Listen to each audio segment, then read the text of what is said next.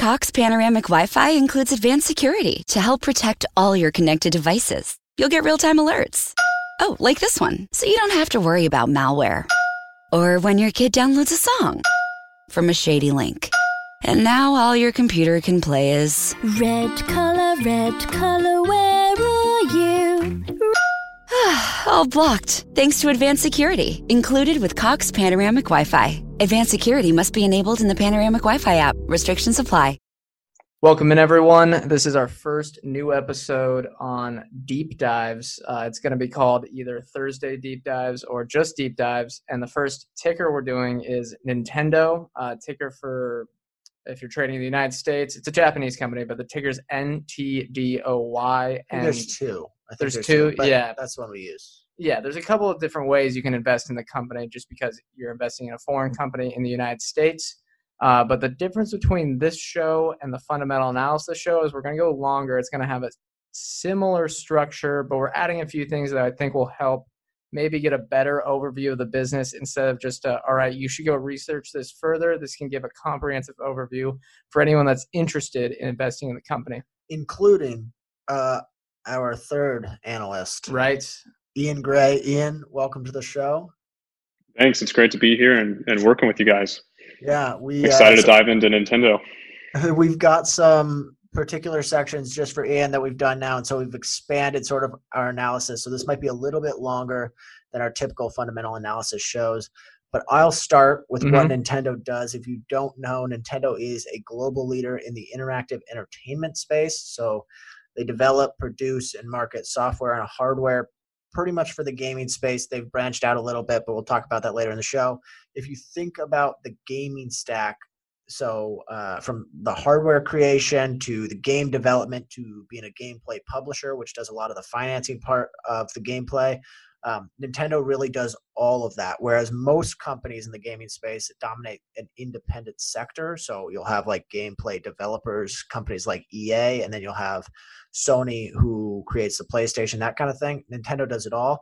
Um, but as you'd imagine, that brings with it some cyclicality. So as hardware sells, more uh, game development becomes more lucrative, and you get this major compounding effect because um, once you sort of create this threshold of users, then it makes more sense to have more games on there and more developers want to develop for it. But it comes the other way. If, you, if the hardware doesn't sell, people don't want to develop for it, and you basically get this major cyclical event. And um, a little bit about the history Nintendo was founded in 1889, so a long time ago in Japan by Fusajiro Yamauchi. Remember, I'm Oh. terrible with names. So yeah, we're actually we're coming out with a big test for you on this first one. This uh, one's tough. yeah. Um, originally, they were known as the Nintendo Trading Card Company. For a long time, that's really what they did. But in 1949, Yamauchi's great grandson took over, Hiroshi Yamauchi. They're doing go. so well so far. Yeah. Um, and he led the company until 2002. They started creating games and toys in the 60s. And in 1977, they hired Shi- Shigeru Miyamoto. Miyamoto. There you go. um, who went on to create uh, Donkey Kong, Legend of Zelda, Super Mario Bros, a bunch of games for the Wii. I mean, he really created the most uh, promising brands that Nintendo has. Um, their history could basically go on forever, but I'll, I'll, I'll leave it with this. In 2017, the Nintendo Switch was released, and as of August 2020, more than 63 million Switches have been sold. So they, I mean, your parents probably know about them if you're a young investor. Um, if you're older, you probably know about them from way back when, Nintendo 64, all that stuff. They've been Mhm. around for a long time. Uh, why don't you talk about the industry, Brett? Yeah, this is a new segment, I guess I would call it, for the deep dives compared to the fundamental analysis. I'm just going to go over their industry and basically talk about some of their competition, maybe some of their market numbers. So they, as you said, compete in the gaming industry broadly. But you can kind of classify that into two things: hardware, which is the Switch device, or historically, um, you know, the GameCube, DS, Game Boy, stuff like that. And then they also do software, which is for games, the games themselves. So developing those, they have actually had a kind of the they're the most vertically integrated of those companies, although they are expanding into more third party, uh, which we'll get to later. Uh, the console market itself is an oligopoly, which is run by three people, and they have Nintendo right now with the Switch, Microsoft with the Xbox, and Sony with the PlayStation. they dominate, and there's really no other players. Total units sold has decreased since 2017 for the entire industry, but the Switch has gathered larger market share in that time. And then within that, Switch has become the number one console the last three years. PlayStation is a close second, and Xbox is a surprising distant third. Um, I thought Xbox and PS or PlayStation were closer, but I guess PlayStation does sell a lot more. I think it's close to twice as much. And the new console cycle does start this year for PlayStation and Xbox, which means that there likely will be a boost for their market shares, and Switch may decrease in market share, but that doesn't mean they're not going to sell as many games. And if we get to the playing side, some of the numbers for the entire gaming industry more than 214 million people in the United States play video games at least one hour a week. So you could say it's ubiquitous at this point. It was a growing market, and now it's kind of like television, movies, that kind of thing, where it's a part of everyone's life, especially if you're a family with a kid under the age of 18. I would be surprised if they haven't even played video games at least at someone else's house.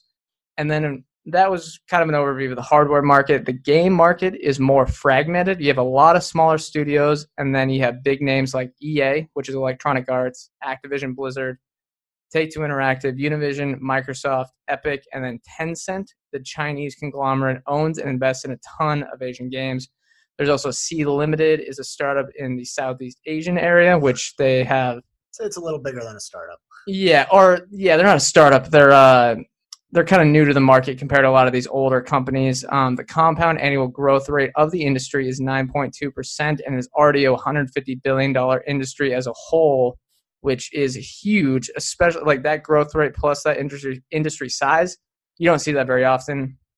Asia Pacific, as you may have guessed, is the largest market. Video games are extremely popular there. Latin America is the fastest growing, and then I think the United States is a large market and it's also growing fairly fast, but it's not the fastest or the largest market.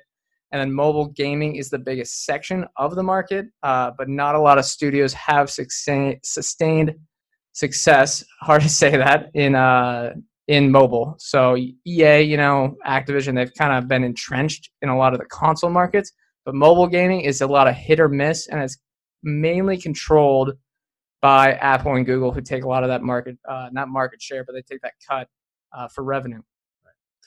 And then Ian, I think you have the management and ownership uh, segment here. Yep. So dive into a little bit about the the management of the company. The president, which is um, kind of their equivalent of the CEO um, for these Japanese companies, is Shuntaro Furukawa. Um, he became president in 2018, and he's only 48 years old um, today. He's one of the youngest leaders, um, if not the youngest leader in their history. Um, but he's worked for the company since 1994. Kind of, he started up in their accounting department and has worked his way up throughout the the last 25 years. Um, he's the sixth president of the company, which I found to be kind of interesting since it's been, you know, it's over 100 years old and they've only had six presidents. So it's kind of a monumental thing when someone new actually takes over. And for him, he stressed the need that Nintendo needs to do a better job with games as a service models and mobile games. As Brett mentioned, there's um, mobile games is the fastest growing aspect of the gaming industry. And so they haven't done they've had their pokemon go hit but they've had some other flops and so he really wants to do a good job of growing mobile games. And he has a commitment to experimentation. He wants to let people um, kind of have the ability to try some things out. Um, a quote from 2019 that he gave was he said giving our teams the freedom to experiment with new ideas is something i strongly agree with. Expansion can't happen without the freedom to try something new and the courage to step into unfamiliar territory. This is a little bit of a um, kind of a change from their traditional strategy of be- being very conservative. And so he, people are kind of interested in exactly w- what direction he's going to take the company. He's also committed to focusing the company on entertainment and not necessarily technological advances. He really wants to. He, he thinks that Nintendo is great at entertainment, and that's what's ultimately going to um, bring success for the company. Is just having entertaining games, even if they don't have the best graphics or things of that nature. Um, they don't have really in, any insider ownership, which isn't surprising at this point since the company's been around for over 100 years. There's not, uh, obviously, the founders aren't even still alive. So um, yeah, there's not. That'd be, quite, that'd be quite impressive if they were. Yeah, it would be. exactly. So um, they don't have that magic going for them, but there is some significant institutional ownership. And one thing to note for a lot of um, you fans of the ARK ETFs and Cathie Wood on Twitter, they have been growing a position. So um, they're big fans of Nintendo. It seems seems like. Yeah, and and that can tend to power a lot of retail investors as well. I think they sort of set uh, that in motion. I know a lot of retail investors track what ARK Invest does. So it's kind of a surprising position. They're typically more of those growth names um, that Nintendo seems to be the opposite of. But I'll get into the valuation. This is, you know, as we say always with the valuation, it is subject to change. These numbers here aren't. They will be as exact as possible, but the market cap does change because it trades every day. So right now the market cap is $68 billion. Ticker, as I said, NTDOY if you're in the United States. And the price of stock is $71.50 on the American markets, and that's denominated in dollars. Um, the financials here are based somewhat off of the 2020 results, but I also did some annualized from their latest blowout quarter to kind of show like if they keep up their momentum, what those valuation numbers could look like. Their price to sales currently would be about 5.6, but if that's a little irrelevant for a mature company like this. Also, that was the that was not including this most recent quarter, correct? Yeah, so this is the trailing fiscal year 2020, which ended sometime this spring. Okay.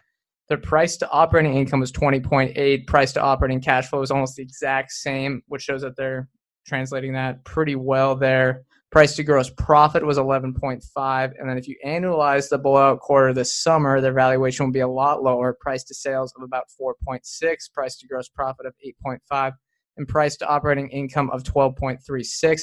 But they are not like, you can't annualize them and give them an ARR really easily. That's not the type of business this is. So you got to look more on a one year time horizon or even like a three year time horizon to really evaluate this type of company.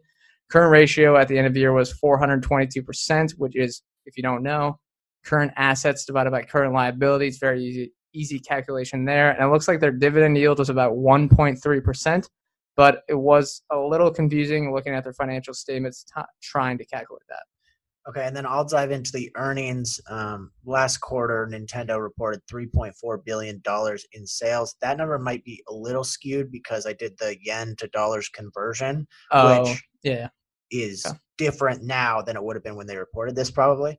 Um, but that was up 108% year over year. 47% of the overall platform sales came from hardware. So if you're still thinking that, of this as purely a hardware business, think about it. That's only 47% of the top line is from hardware. Yeah, so about 50 50. Yeah. Yeah, and then uh, gross margin increased from 48.5% to 59% in the year, which uh, I believe has to do a lot with the increasing digitization of the sales.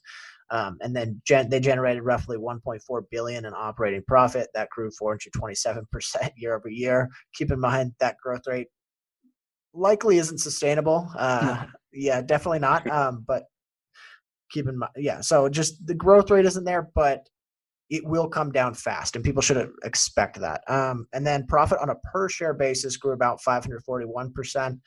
Uh, they had 126 million in mobile and IP related income. That grew 33 percent. That was a highlight for me looking at the most recent quarter. They uh, they sold 5.68 million Switch units this quarter as well. 54 percent was the original Switch, and 46 percent was from the Switch Lite, their second iteration. Um, unit sales of the Switch were up around 167 percent. Software unit sales, which included includes both packaged and downloadable versions of software, grew 123% as well.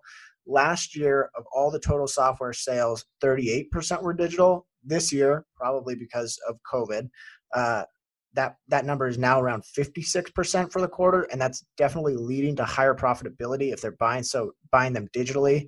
Um, and they, so they have 40% operating margins, 30% net margins, and I think that increase from sales being disc based or hardware based to digital based is here to stay. I don't think that's a temporary shift purely because of COVID. Yeah, I think that's a good assumption to make. Okay. And then Ian, I think you're covering the balance sheet and liquidity as well. Yep. So the first thing to start on the balance sheet, I think, just for for about just about any company, um, but particularly for Nintendo, is the cash. They've got about eight billion dollars in cash. Um, you know, at a sixty-eight billion dollar market cap, so a fairly significant um, pile of cash. Um, part of the the thing here is they don't really have very many significant liabilities. As, as Brett mentioned, they have a um, current ratio over four, which is um, pretty high. Just for reference, someone like Disney has about a 1.3 current ratio. Um, Mhm. It's it's a they're very very conservative, and I think there's a lot of the biggest question about the balance sheet is not whether they're going to go insolvent or they have liquidity issues. It's more of a question of are they being able to invest the cash that they have at a at a rate that's going to generate returns for investors. Um, it indicates to me that they're either hesitant to invest in their own business, um, maybe maybe out of fear of the future and what's coming, and they want to make sure they have enough cash to withstand um, some downturns, which you know they've experienced in their past. They've had some dry spells in their past, and I'm sure it kind of scares them and makes them want to to hold on to cash. But given the strength of the IP, it seems like they should have plenty of runway to invest. Um, it's a little bit puzzling to me why they why they're holding on to so much cash and not not investing it into the business. But that's that's kind of the main thing to touch on on the balance sheet. I think. Yeah, pretty pretty easy balance sheet to go over. It's like, all right, we got a ton of cash and nothing complicated at all. And I think we'll have a good discussion about what they should do with the cash, if they should buy back stuff on the second half of the show. So, for reference, if there's any new listeners, and I guess this is a new type of show that we're doing that's similar to the fundamental analysis one, but just for this episode, I'll explain kind of how these go. We're going to go to the ad break, and then we're going to hit the second half of the show, which is more of a discussion. So, this first part, we're trying to get all the information out there. We know you can read about it, but we think it's a good way to just get all the information of a company that you need to know. And then the second half, we're going to go over competitive advantages, which is kind of like the moat, future growth opportunities, and then what we like and dislike, and then kind of discuss, maybe debate some few things, and then kind of decide. We're not going to do any ratings. We actually had to cut that out. Just um, yeah, We'll just we're explain why in some months. yeah, we'll explain why in a future episode. But yeah, we're going to do that. But we're going to hit the ad first, and then we'll get back to the second half of the show. All right, welcome back. Next up, we're going to talk competitive advantages, which is, as you can see in the title, is anything that gives Nintendo an advantage over the competition and can help them generate more profits. I think we'll start here with Ryan. What do you have for this segment?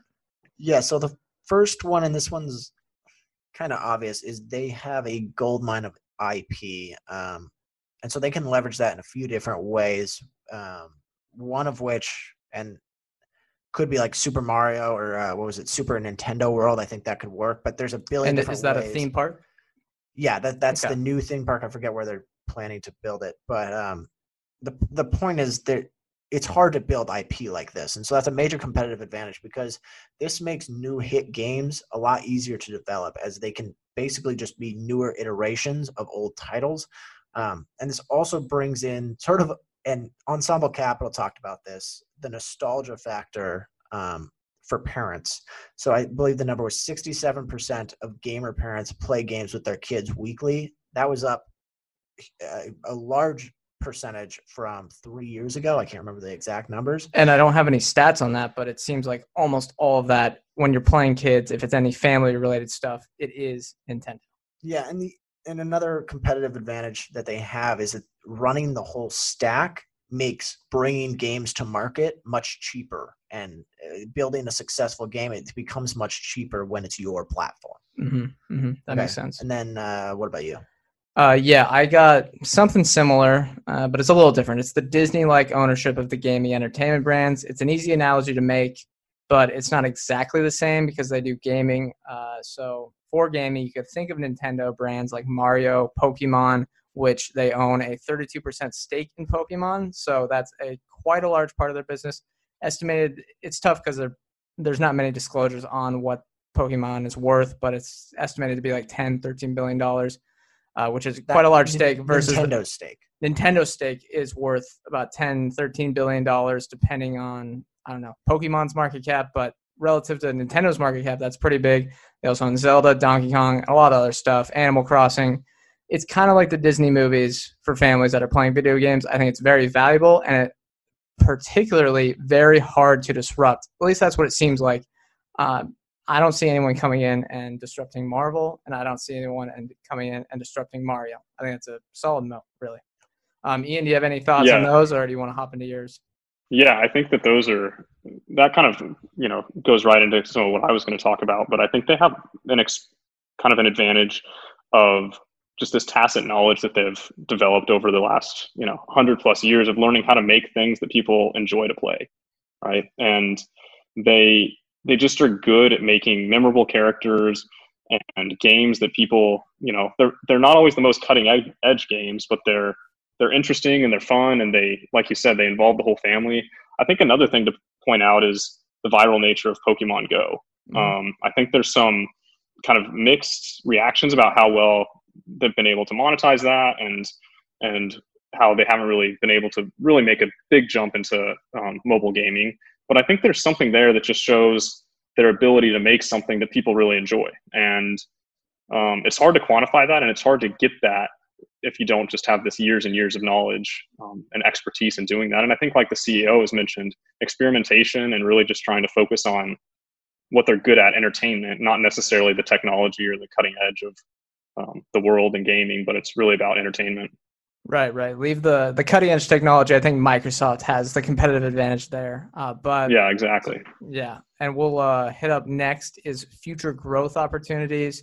I think that's self-explanatory as well. So Ryan, we'll start off with you again. What do you have for them? Yeah, so we could have gone a lot of different routes here. Um, they're, they're, I'm I'm pretty bullish on the company. So uh, if you can't tell, I, I think there was a lot of ways to go, but I'm going to say allowing more third party engagement on the Switch platform could be a big one. So EA was pretty vocal about bringing more content to the Switch platform. On their fourth quarter conference call, they stated, We are also planning to deliver for more Nintendo fans with multiple EA games set to launch on Nintendo Switch this year. So I'm not sure on the exact numbers of how much is uh, third party versus Nintendo's on their platform, how much of the content is theirs. Uh, but there's been a lot more developers developing for the Switch platform. So Fortnite, Rocket League, um, PGA Tour 2K21. I know you like your golf. Yeah, I do. I so do. It, that sort of validates to me that the Switch is here to stay. You you wouldn't find third party developers spending time and spending money to develop for the Switch platform if they didn't think it was going to stay. Uh, yeah, I'd agree with that. I'd agree with that. What about you? Oh, my future growth opportunity. It's simple uh, aggressive capital allocation or really more aggressive capital allocation. They don't have to just burn everything and go um, super levered up here, but it might be wishful thinking with their history of being a super conservative company. But in fiscal 2020, they brought um, they bought 5.7 billion dollars in treasuries or investment securities that probably yield nothing. Like I mean, if you know interest rates, they're bad, especially in Japan. Um, they're negative a lot of the times, but I love them to crank up the buyback machine if they're just going to do that because they do generate a ton of free cash flow. I think it's going to generate a lot of free cash flow for the next few years here, at least a few billion a year. Um, I think they were at three billion last year, so I, I mean, they're going to bring in more cash. If you are th- thinking that Nintendo could be a good return or that it could 3x from here, or that they could triple their earnings per share. If they buy back a lot of shares during the next few years here, while they do that, the returns will be even better for your portfolio. And I think there's no reason why they can't do that. And yeah, so I agree with you. And I think the capital allocation can be more aggressive, but we also have to also think they have now taken the mobile and the console, migrated them or merged them cutting a lot of costs in the process. So when they cut costs in the process and they generate tons and tons of free cash flow, it, it's hard for their cash balance not to accrue. And uh, I don't know. I mean, maybe they are, like Ian said, playing it conservative in case it is cyclical and they need the money for the mm-hmm. downturn. But I wouldn't be surprised if the cash balance continued to rise. Yeah, I would cons- I would put that as a negative. I would hope like their current ratio would go down below two and a half at least. Hopefully, a higher dividend. I know they said they're going to ramp up supply because the, if you've tried going to a store to buy a Switch, it's been basically impossible um, because they sell out fast. Demand's been really high, um, and so they've said they're going to spend a lot more money to ramp up supply of those Switch platforms. Yeah, that makes sense. Um, Ian, do you have any thoughts on the capital allocation or? Other? Yeah, I think what you're talking about is exactly the direction they need to go. They gotta they gotta find something to do with the cash because it's there's so many opportunities to to grow, and just with the IP that they have, trying to find ways to get that into people's hands is important. And whether it's Switch games, mobile games, augmented reality, movies, merchandise, you know, just they got to figure out ways to get it into people's hands.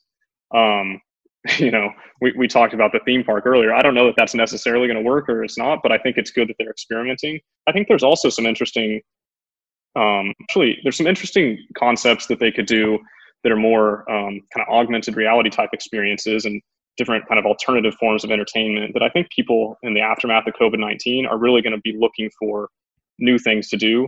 Um, you know, everyone's going to want to go back to the movie theaters. Everyone's going to want to go back to theme parks and stuff like that at some point once it's safe. But I think there's also going to be, you know, just a, a longing for for new types of in-person experiences, um, and maybe even ones that can be socially distanced. So um, I don't know exactly where they'll go, but I think if they if they're exploring and experimenting and trying to find augmented reality type experiences, I think that could be an interesting way for them to grow in the future.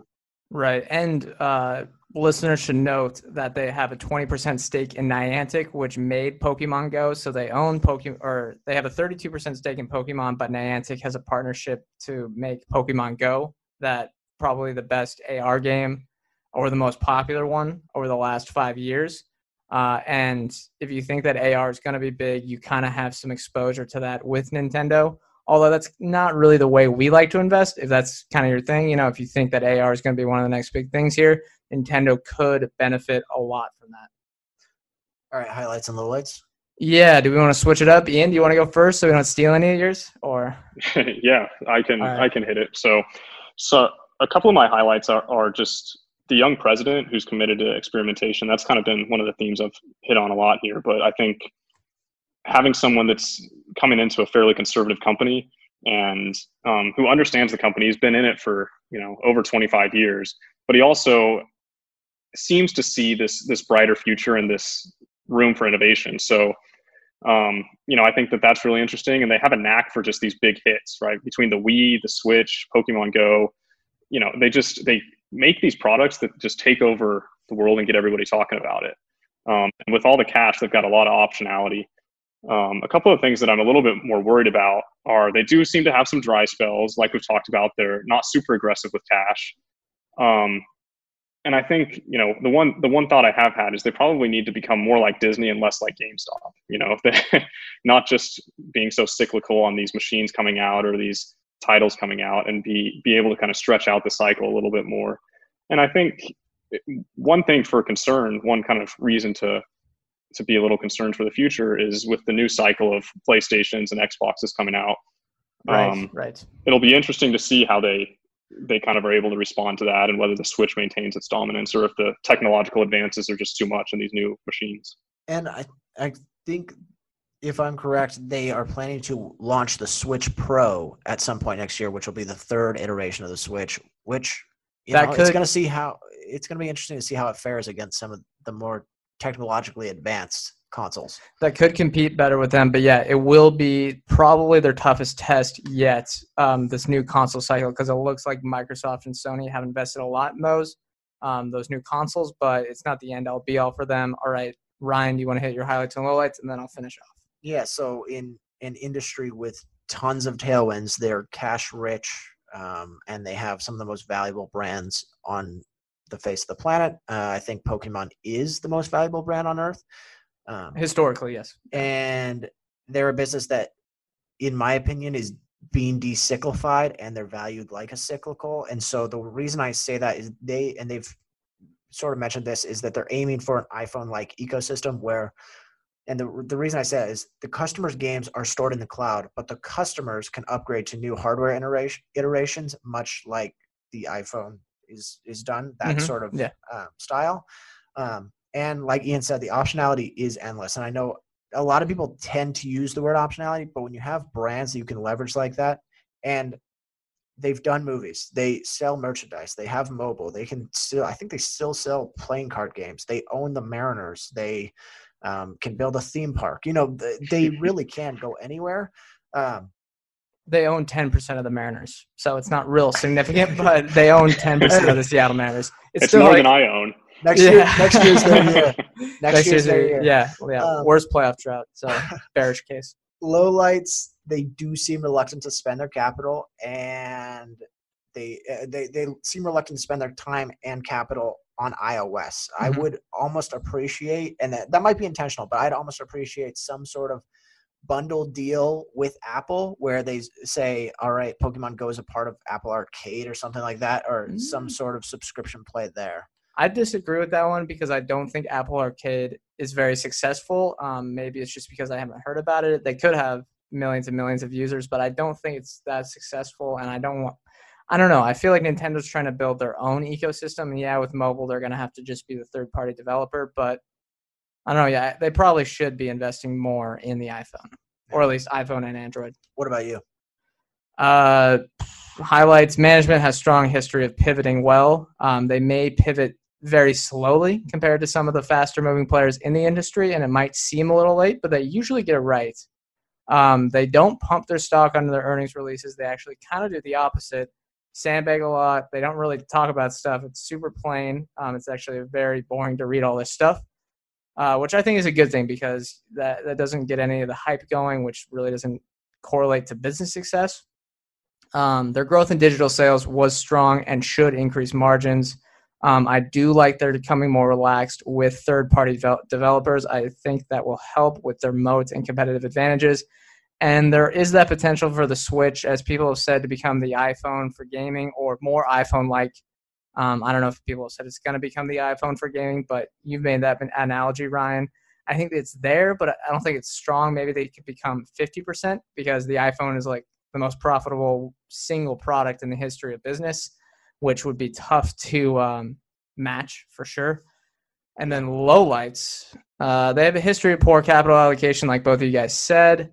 The non-recurring nature of their business currently is a concern, um, which is why they get that lower valuation. But they have a low floor because that valuation is already priced in. And if they can decyclify, that'd be a great thing. They'll probably get a boost in earnings and also a boost in the multiple that the market gives them. Um, and then that's really it. Oh, I guess mobile sales are still surprisingly low.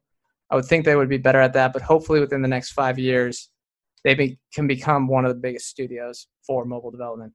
Okay, uh, I think that's going to wrap it up. Do you want to take us out? Yeah, before we go, Ian, do we want to talk about where listeners can find you and stay in contact? Because I guess you're kind of our Ian Ian Gray live, right? Ian Gray Live, or Yep. yeah, If you go, you can find me on Twitter at Ian Gray Live and also um, iangraylive.com. all right. And what about the easy enough. Substack? There's a Substack as well. Yeah, there's a Substack that's um, Optimist Investing. You can find that. There's a link to it on Ian Gray Live. I like All that. right, perfect. Um, yeah, seems easy enough. And yeah, I got to read the outro here, and it's been a few months, so I got to remember it. Uh, just remember, everyone, we are not financial advisors. Anything we say on this show is not formal advice or recommendation. Thank you guys for listening, and we'll see you on our next episode.